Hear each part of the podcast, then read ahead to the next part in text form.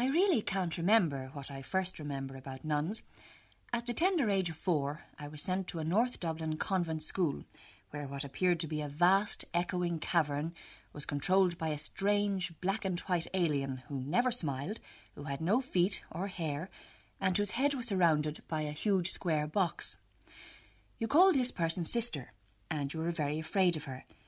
You also killed yourself trying to please her, because if you didn't, you had to put out your hand, and she slapped you hard with a leather strap she had belted around her waist. She rattled when she walked, because she also wore massive wooden rosary beads, and if you were very bold, you had to kiss the silver crucifix on the end of it and say you were sorry to Jesus. The school was divided into two parts the private, that was us, and the national. We wore blue sashes on our gym slips, they wore red.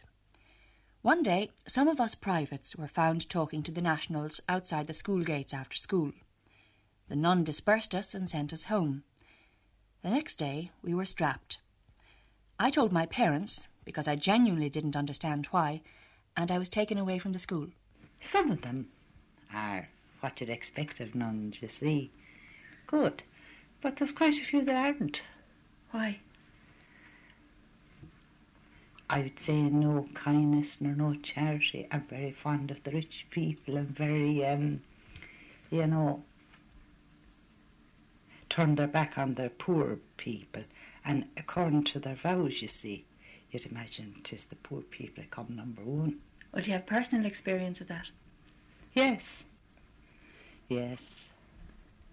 When you go for a medical um, to the school years ago with the children, you'd have your children nice and all, but there'd be the higher up lads that have their children and the nuns would congregate about them and they were ordinary, decent, respectable people, you see. We should have been taken notice of, just as the lower type. All the different stratas should be taken notice of, you see.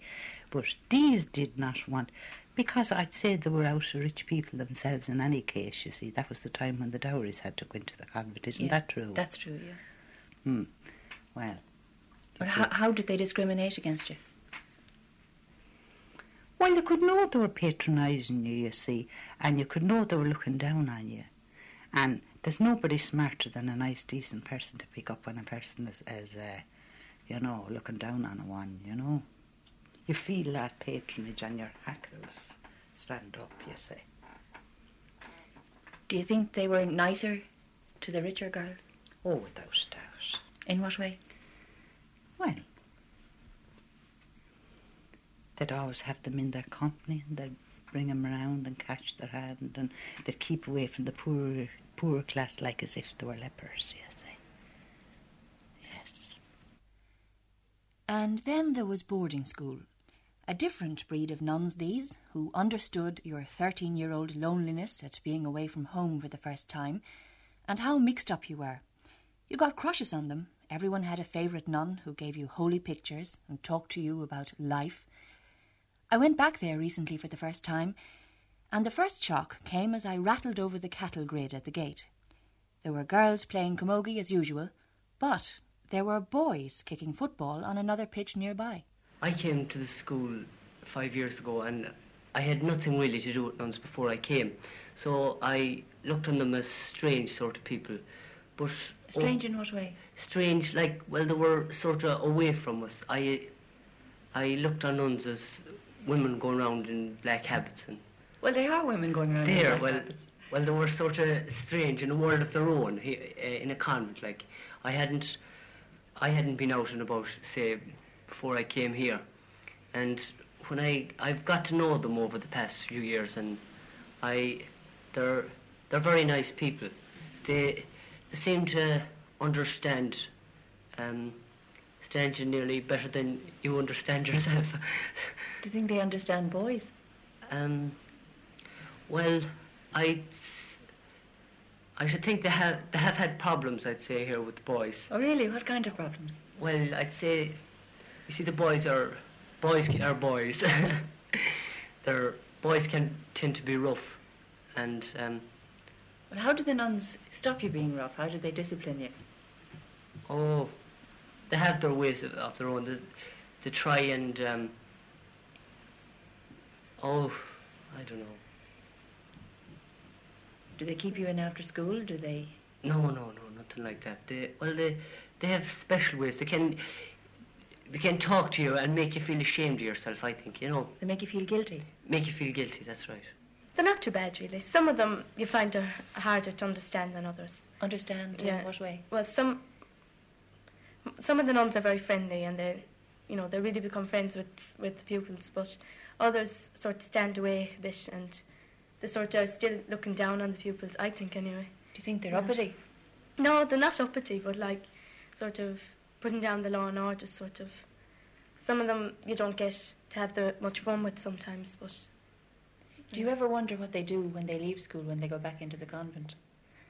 Well, well, we've a fair idea, like here, what they do because well, we've seen them going down to vespers and that sort of thing. But I sort of often wonder what what's the use in their life outside the school. Like, I mean, they could be ordinary teachers, besides being nuns. Like, all they do is spend.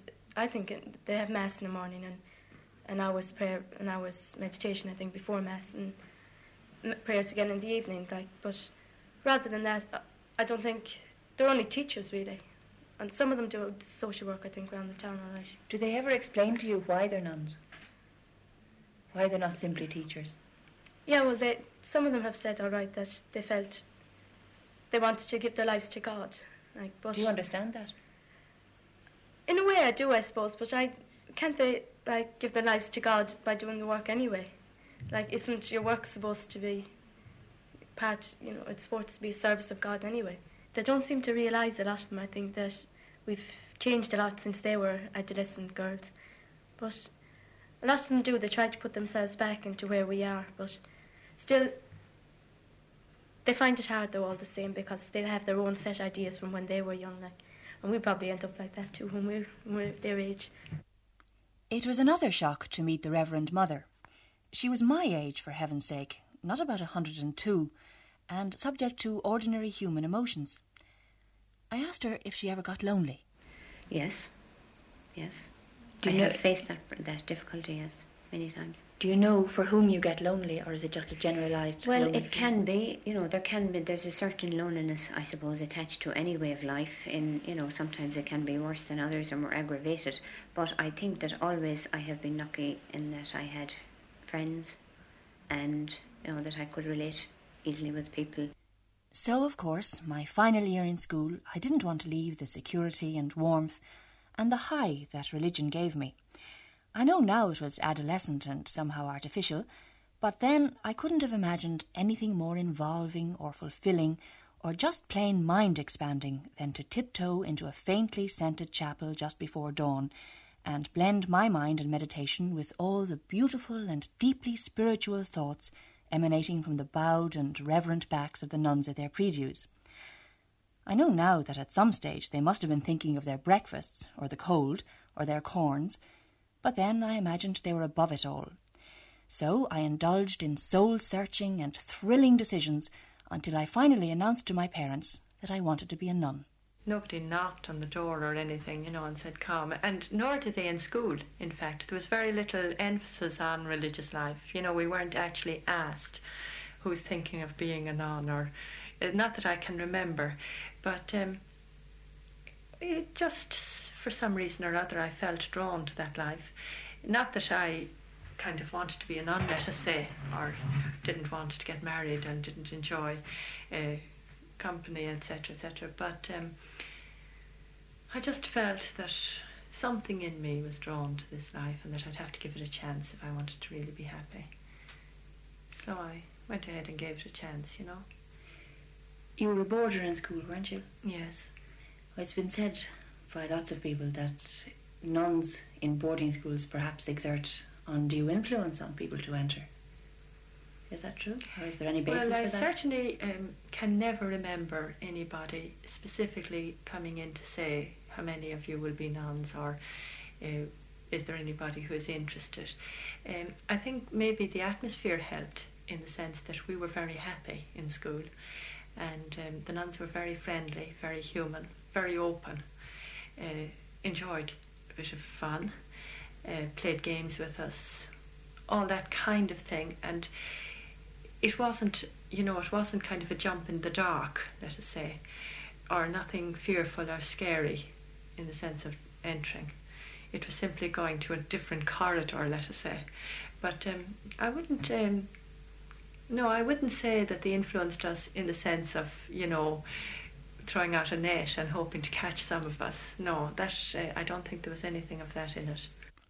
What would my novitiate have been like if I had joined? I probably expected it to be more like boarding school. It wasn't, in fact. You know, it was. Uh, it was a very ordered kind of life. You did everything at a set time, together. You had long times of silence, and of course that didn't suit me one bit, as you noted. but um, then we had long, uh, you know, times of prayer and walks and, you know, laughing at very little stupid kind of jokes as I thought at the time. Um, I can remember once all night my, um, not being allowed to have visitors for my birthday. That nearly killed me, my first birthday in the novitiate. And I knew mum and dad were outside. That now I really found tough. You know, it really kind of showed you, God, this is definitely something different. It is we're cut off now, marooned, as it were. But had you expected to have visitors? Um, I don't know. I can't remember the details, but I do remember being terribly disappointed and quite upset about it. But you accepted it as discipline? Oh, yes. You took all these things in your stride. Probably we took more then because we expected it in certain ways from once we started on this kind of road than we maybe would be able to take even now. We would have scrubbed floors, polished floors, and uh, all that kind of thing, but um, and not for the sake of scrubbing them, you know, or not for the sake of polishing them, uh, cleaning the church and doing all the odd jobs, dusting and polishing that one would normally do. But of course, in the novitiate, the shine would want to be a little bit higher. do you think that, in any sense, that the novice mistress tries to break a girl's spirit? I would like to think not. Now, that doesn't mean that somebody couldn't be broken. But, um, no, I wouldn't say anybody would intentionally set out to break a girl's spirit. They may have uh, views that it would be better if so weren't as vivacious or as bouncy or uh, self-centered or something and hope to channel whatever talents or whatever she had in another direction. But um, I, I, don't like the word breaking, you know, I think in terms of breaking in a young horse or something. Uh, no, I wouldn't say somebody sets out, maybe they would hope that they would be a little more religious or a little more ladylike or a little more this, that, or the other, and in the effort it would appear like breaking. But um, no, I, I wouldn't like to think that somebody set out kind of to break somebody. The vows I felt I already knew about poverty, chastity, and obedience. Obedience would have been no problem. I'd been subject to someone or other all of my life. And poverty would have been no problem either, I felt. I'd never had any money of my own anyway, and wouldn't I be well fed, housed, and clothed for the rest of my life? If you asked me, Deirdre, today what is the price of a pound of butter, I would honestly have to say I don't know. Any nuns I asked about poverty during the making of this programme were by no means naive about it. They had carefully thought out their attitudes and were aware of charges that, for instance, in deprived areas, they were seen to live very well. Yes, I think that that's a problem, Deirdre, and it, it it happens even in our own country here. You know, you often hear the charge against sisters and priests that they're living in a big house and they have cars, and you know, others don't have enough to eat or just about subsisting. I think a balance has to be kept here too, because if one is going to just give up, you know, uh, a certain um, level of life in order to be just to become like people among whom you live and work, I think that's false. I really think that that is not saying anything, and people don't want to be brought lower. They want to be raised a bit higher. I think in life so that's one side of it. The other side, I think there is some truth in some countries, in some places, where religious are possibly unaware of how people in their society are surviving, what their incomes are, what the price of, for example, clothes and food for children are. And because of that, they may not have a realistic view. And that may lead to their appearing to be living above the uh, standard of the average family among whom they live and work. The Pope has said in Mexico recently that he was critical of nuns who abandon a life of prayer and opt for socio political activity. Have you any comments on that? I have. I have some very, very, um, shall I say, strong feelings on it as well as comments. I think that we, we, we have to be in the world of today, the world of 79. And being in the world of 79 means being close to the people among whom we live and with whom we work, not for whom we work. If we are close to those people, we cannot uh, departmentalize their lives or our lives. They are affected by the political institution, the social institution, the education institution, all the institutions of our society. And if we are to be caring for one another, not just religious caring for people, but Christians, human beings caring for one another, we cannot ignore these institutions in our society because people's individual personal lives are very concretely affected by those institutions. That is not to say that if one is caring about the effect of these institutions in the lives of people, doesn't necessarily mean that one is abandoning a life of prayer. Why do you think the Pope said it?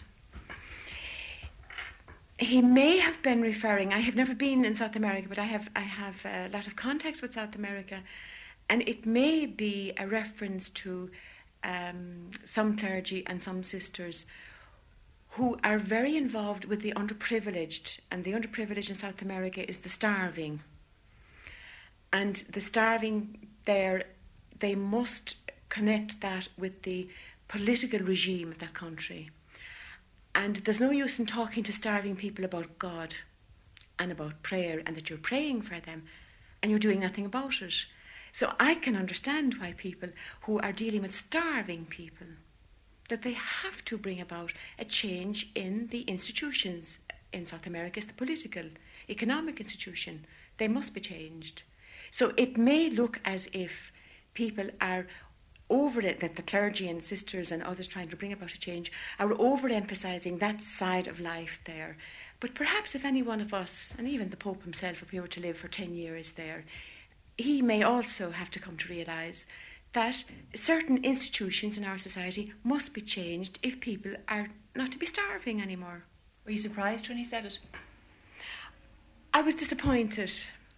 Also, at this, you know, he talked about uh, the simple joys of the poor. I was, I was a bit, dis- I, a bit disappointed in that. I'm, I'm very proud of, of our present Holy Father, and I think he is going to be a fantastic pope. But the simple joys of the poor, um, that's it's very hard to come to grips with that if people are actually starving. And if you know that you are sure of your bed and your meal tomorrow, and you're meeting human beings who are not sure of the next meal, it's very difficult to see what, what their simple joys are. Therefore, in a situation such as South America, it seems to me that the institutions of that society will have to be changed, whereby everyone has the opportunity and the right to a decent living and a certain standard of living. And in order to bring that about, somebody must be involved in changing the situation so that you don't have a small percentage living in luxury and a large percentage starving. And the only way that can be changed is through the legitimate institutions of the society, which are the political, the economic, the social, the educational. So you would countenance uh, membership of almost guerrilla groups to overthrow illegal regimes? That's a very, um, that sounds very radical people, human beings have, have rights, and they have the right to shelter and to food and to a basic education. And if other groups in society are preventing their brethren from having those rights, change has to happen. when I you talk about um, guerrilla groups, that Well, that a sounds bit extreme. it sounds a bit um, as if it's going to be very very under- violent. Underground groups, shall I say? With uh, on condition that they are not violent or taking life. But I would countenance uh, movements um, that would support any change to better the conditions of the very poor and the starving. Hopefully, that will not entail any violence or the loss of life or uh, uh, not uh, giving respect to the rights of other people. I think that you know it's very hard to keep a balance there. But I imagine that there there must be there must be pressure. There must be pressure groups. Maybe is a better word than guerrilla groups. Certain pressure groups that are respectful of the rights of other people and the needs of other people, but at the same time keep bringing to the notice of the people who can change by pressurising in one way or another. In each society, you have different ways of bringing about that pressure, I should think. The danger always is that if things don't change, that people tend to become violent and um, things become chaotic and there's revolution. But I think revolution doesn't have to be a bloody thing, it doesn't have to be a loss of life thing. A revolution can take place by means of very slowly, granted, but radical changes. Of course, it's always easier for someone like me to identify with smaller problems of poverty. Long ago, you see, the nuns used to get get the class around them and impress them how important it was to be truthful and to be honest. You see, we used to very uh, great sessions of that, and of course, I used to take that in very, very much. And I thought to myself, I'd be honest anyway. She used to often say, "What, what would happen if you were dishonest or all those things?" One day, anyhow. Myself and my brother were coming down to school, and I was about six years old at the time and we were scuffling our feet along a thing we should do, you see, knocking the tops off our boots. And I stripped a, a tanner, a sixpenny bit. And sixpenny bits, you know, were very valuable at that time. And anyway, I said to my brother, I'm going to hand up this to the nun. Dick, uh, Dick uh, tried to coax me to spend it when we'd arrived down in the town. And oh, I, thought, I'm going to hand this up to the nun. And when we came down to the Max house, these six houses we used to pass, and the Max were there too, and they'd be always ready to pop out and come with us, even though we were never to be walking with those, because they used to curse like the devil, see, but we couldn't walk away from, they'd wait to be with us. And of course, when they came out, I popped up the tanner and I said, uh, I'm going to hand up this to the nun. Oh, you old fool. We're, why don't you come down the town and we'll buy sweets and we'll have a right day? Oh, no, I'm going to be an honest person now and I'm going to hand up this to the nun. And the whole way down, they put the pressure on me. When one was tired uh, coaxing the others, no. And even my brother got at me to do it. And it was very, very tempting. I was as mad for a sweet as any of them. But no, I held firm. And when we went in and said our prayers and then sat around the class, up I shot and over to the nun and, and handing out this, the great one, you see, handing up the tanner. Look what I found, sister. I handing up that. Oh, you good girl, she says, you good, honest girl. And of course, I thought to myself I was most good. And the next thing she said, You're a good, honest girl. Well, now I must see what girl is most deserving of this. Some poor, poor, deserving child to buy some bread. And she popped her eyes on the young ones that were after the young Max. And she said, Come over here, Nellie. Take that home. Home to your mammy to buy a couple of loaves of bread. Loaves of bread were twopence each at that time, and they'd have three big loaves of bread. I feed the family. Take that home to your poor mother now and she'll buy some bread for you. And of course, the young one took the, took the tanner and she gave one fierce look at me. At the minute playtime came, she was down and bought her big bag of sweets and chewed them into her, streaming, oozing out of her lips, and looked at me and rigged me and everything and said, You're not going to get one. You're not going to get a single one. You wouldn't buy buy 'em. Now you can go to the Dickens and, and we're going to eat eat 'em. Well, when that didn't make a dishonest person of me, obedience, poverty, and then there was chastity.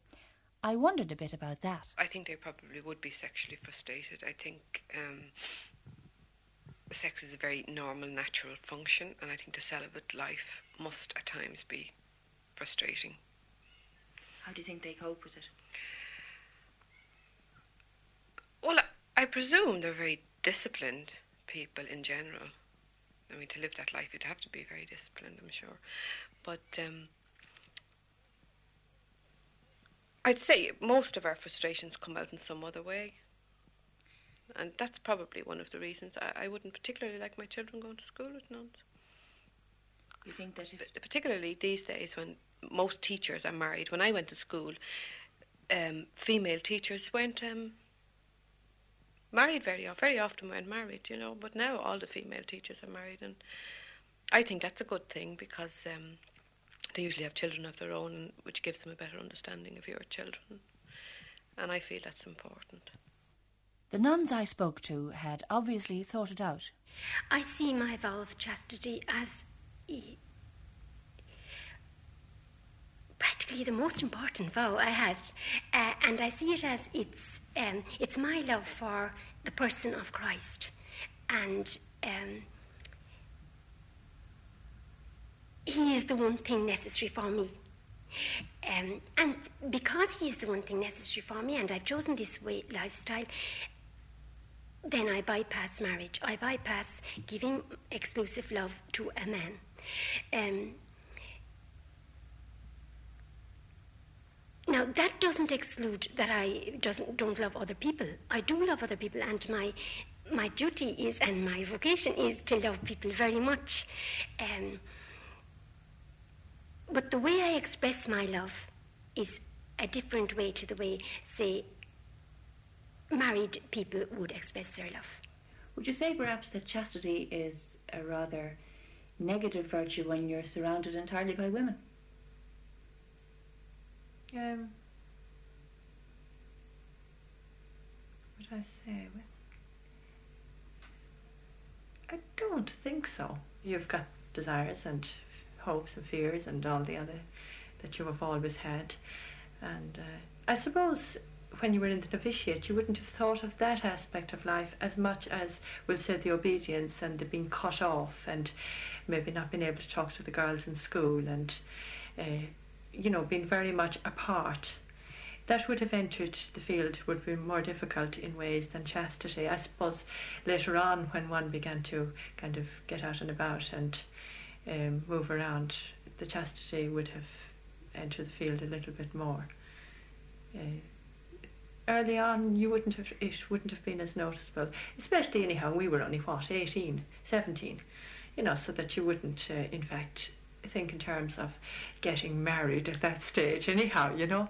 So you'd be another couple of years I suppose before things but do you think would 17 is uh, old enough to take a vow of perpetual chastity well you wouldn't have taken vows until yeah. you know you'd be two and a half years in the novitiate before you'd in fact take a vow.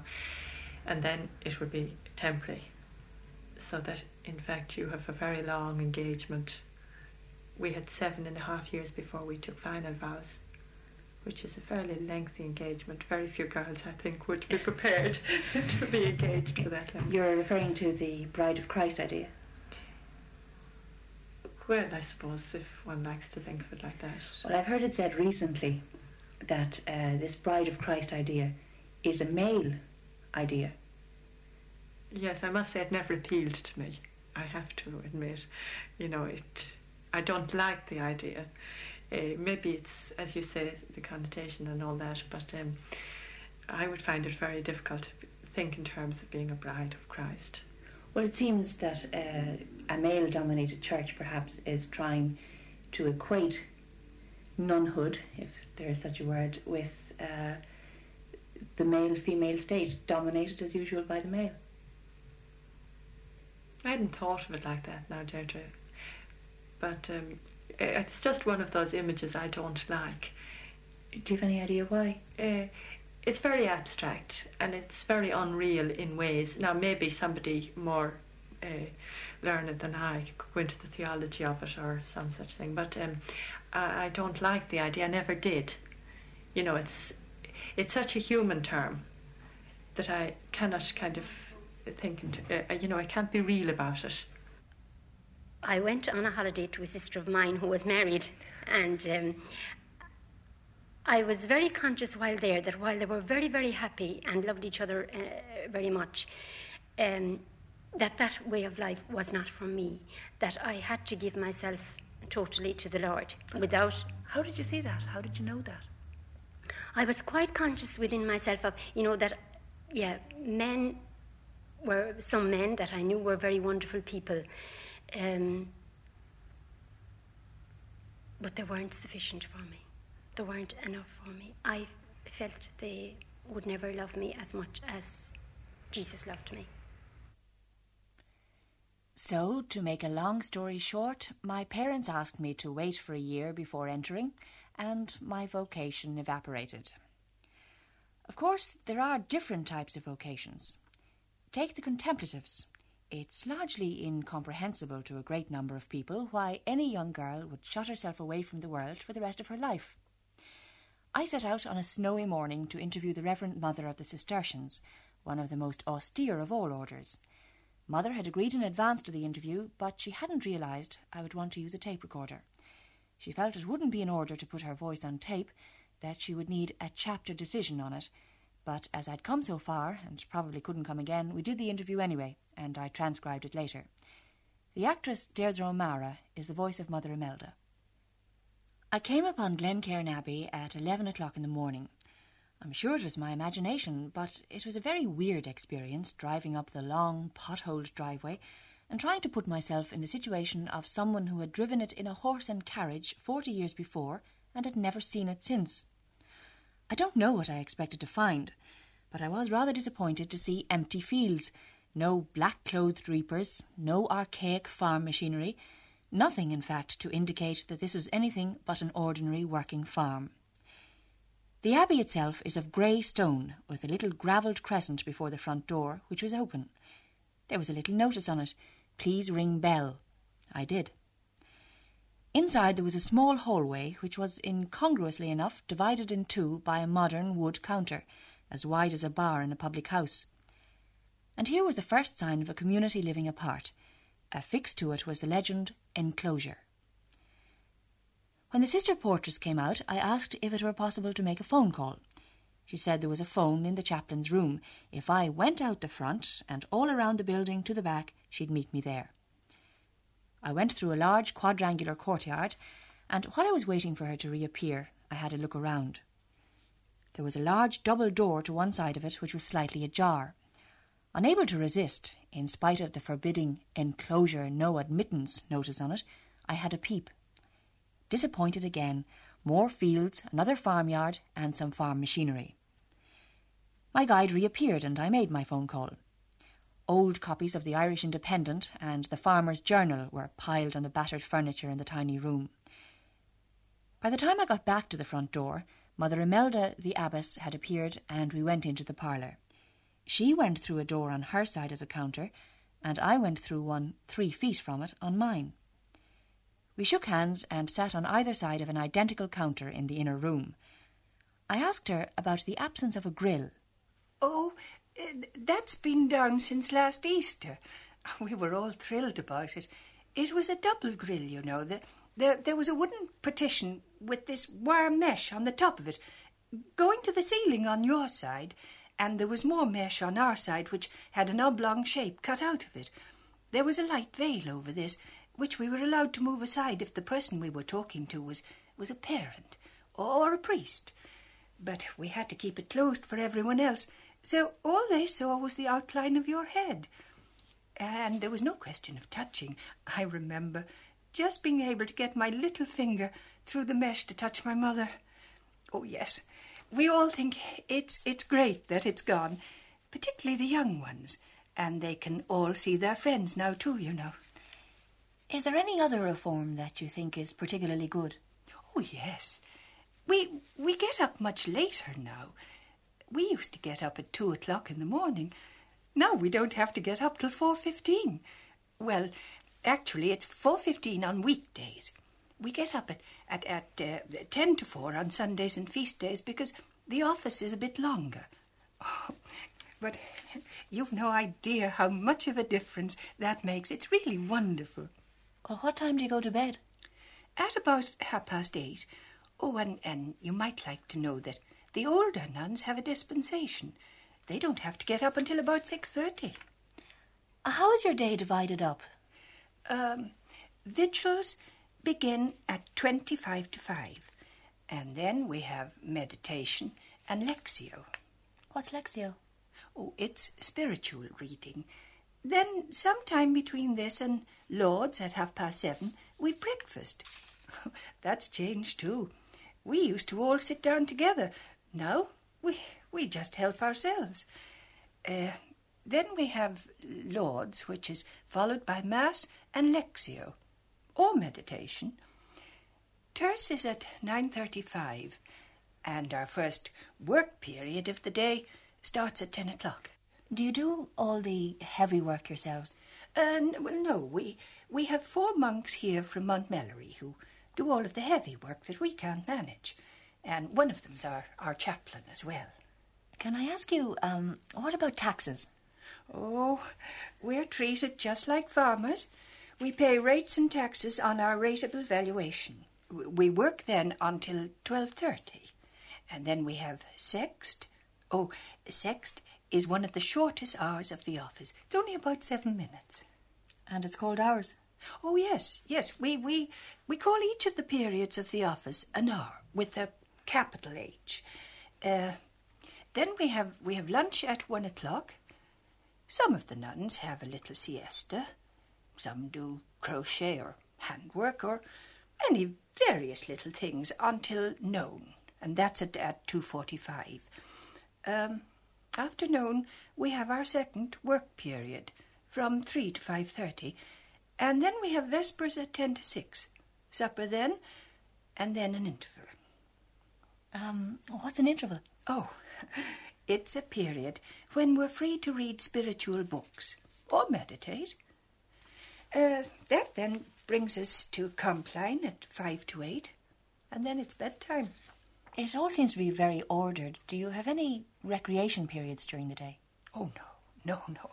Uh, our lifestyle doesn't permit it. We don't consider it necessary in a life regulated by nature. Our intervals for lectio and meditation, I, well, I, I suppose that'd be our recreation. Well, um, what about holidays? Ah, no, no, we never take holidays. Uh, one of the innovations since Vatican II is that once a month we each have what we call Hermitage Day, where we can do anything we like. So, what would anything be that you like? Well, we're dispensed from the office for that day. Oh, and, and we don't have to take our meals in community.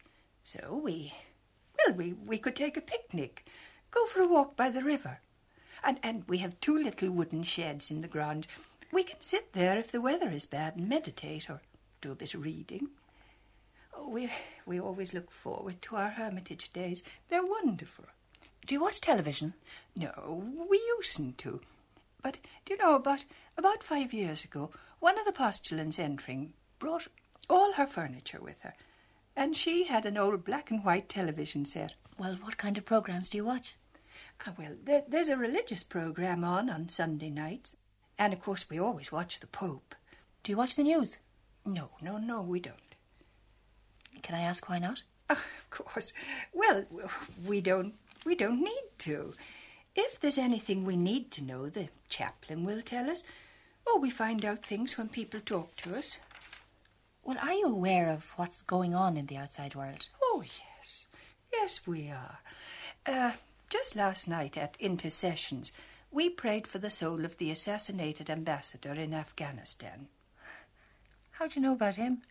Somebody rang up and asked for the prayers. Every evening during Compline, we have intercessions where any member of the community can ask for special prayers, and people know this, and they always ring up. Do you have a radio? Oh, a radio.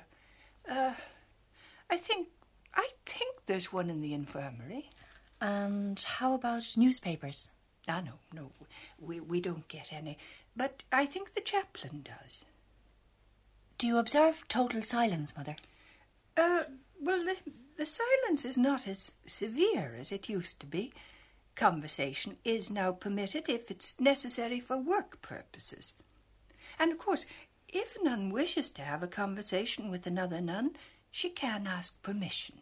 Ah, I'm afraid the old sign language is going to die out with the older nuns, although it is still in use. It was very efficient, you know. You could know what someone wanted fifty yards away. You might not want to answer this question, Mother, but can you tell me, has women's lib affected you here? Women's lib? Oh, no, no. That has no place in our lives. Well, are you aware of it? Oh, yes. Yes, yes, we are, but. But you see, we think that we have the most liberated form of life anyway.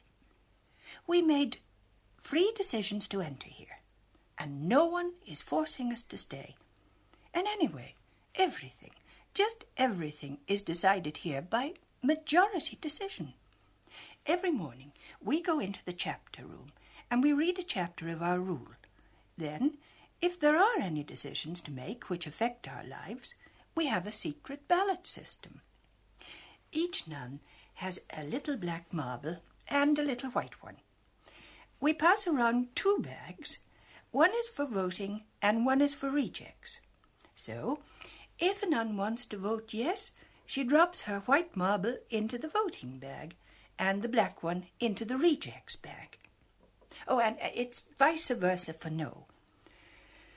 No one else sees which way she voted, so I, I think that's very democratic.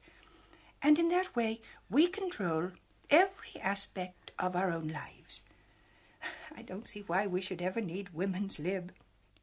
Making a program like this is a little like whistling in the wind. You're trying to categorize a group of people who can't possibly fall into any convenient slots, so you're trying to find out what makes nuns tick. You might as well try to find out what makes people tick. They're in every profession, embrace every nationality, are of every political persuasion. They live in convents, ordinary houses, schools, communes, tiggines, caravans. There's even a French order which lives exclusively in prisons. They man picket lines and do the work that no one else will do, like nurse lepers. But of course, nuns at work would be the subject of another documentary.